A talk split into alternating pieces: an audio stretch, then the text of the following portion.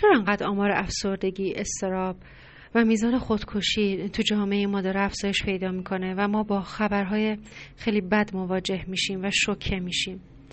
توی این پادکست و پادکست های بعدی می‌خوام عوامل و عللی که داره ما رو به این سمت می‌بره و آسیب هایی که به خودمون و عزیزانمون می‌زنه و ما ازش بیخبریم. یه هوی چشم باز می‌کنیم می‌بینیم که خودمون یا عزیزی که فکر می‌کردیم حالمون خوبه حالش خوبه یه هوی به یه مرحله می‌رسه که واقعا باورمون نمیشه کی به این شرایط رسید. چرا من نفهمیدم؟ چرا نتونستم بهش کمک بکنم؟ پس به این پادکست و پادکست های بعدی خیلی دقت بکنید. به عزیزانتون بفرستید. و کمک بکنیم که از این شرایط بعد بیرون بیایم با آگاهی با هوشیاری.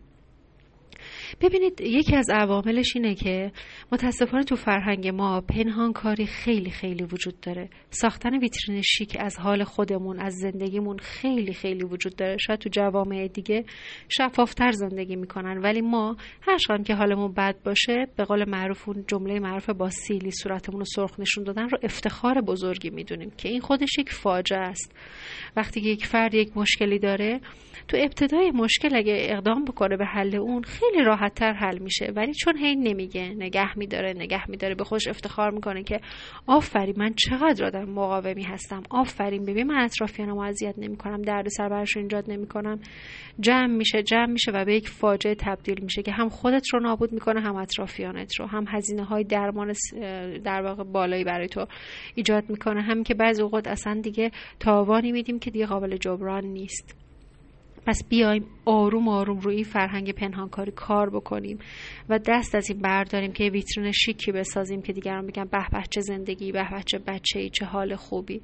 چه رشته دانشگاهی خوبی داره می‌خونه چه شغل خوبی داره چه شوهر خوبی داره چه زن خوبی داره. نه دست از این ساختن ویترین برداریم و حس واقعیمون رو روش کار بکنیم. حس واقعیمون رو روش تلاش بکنیم که خوب بشه. این خیلی خیلی نکته مهمیه. نکته بعدی این که این فرهنگ که در واقع مراجعه به روانشناس ممکنه باعث آبروزی بشه. اینکه من افسردگی دارم خیلی چیز باعثی که باعثی میشه که الان فکر کنن که من آدم ناتوانی هستم. بیایم روی فرهنگ کار کنیم که اصلا این درست نیست به هیچ وجه.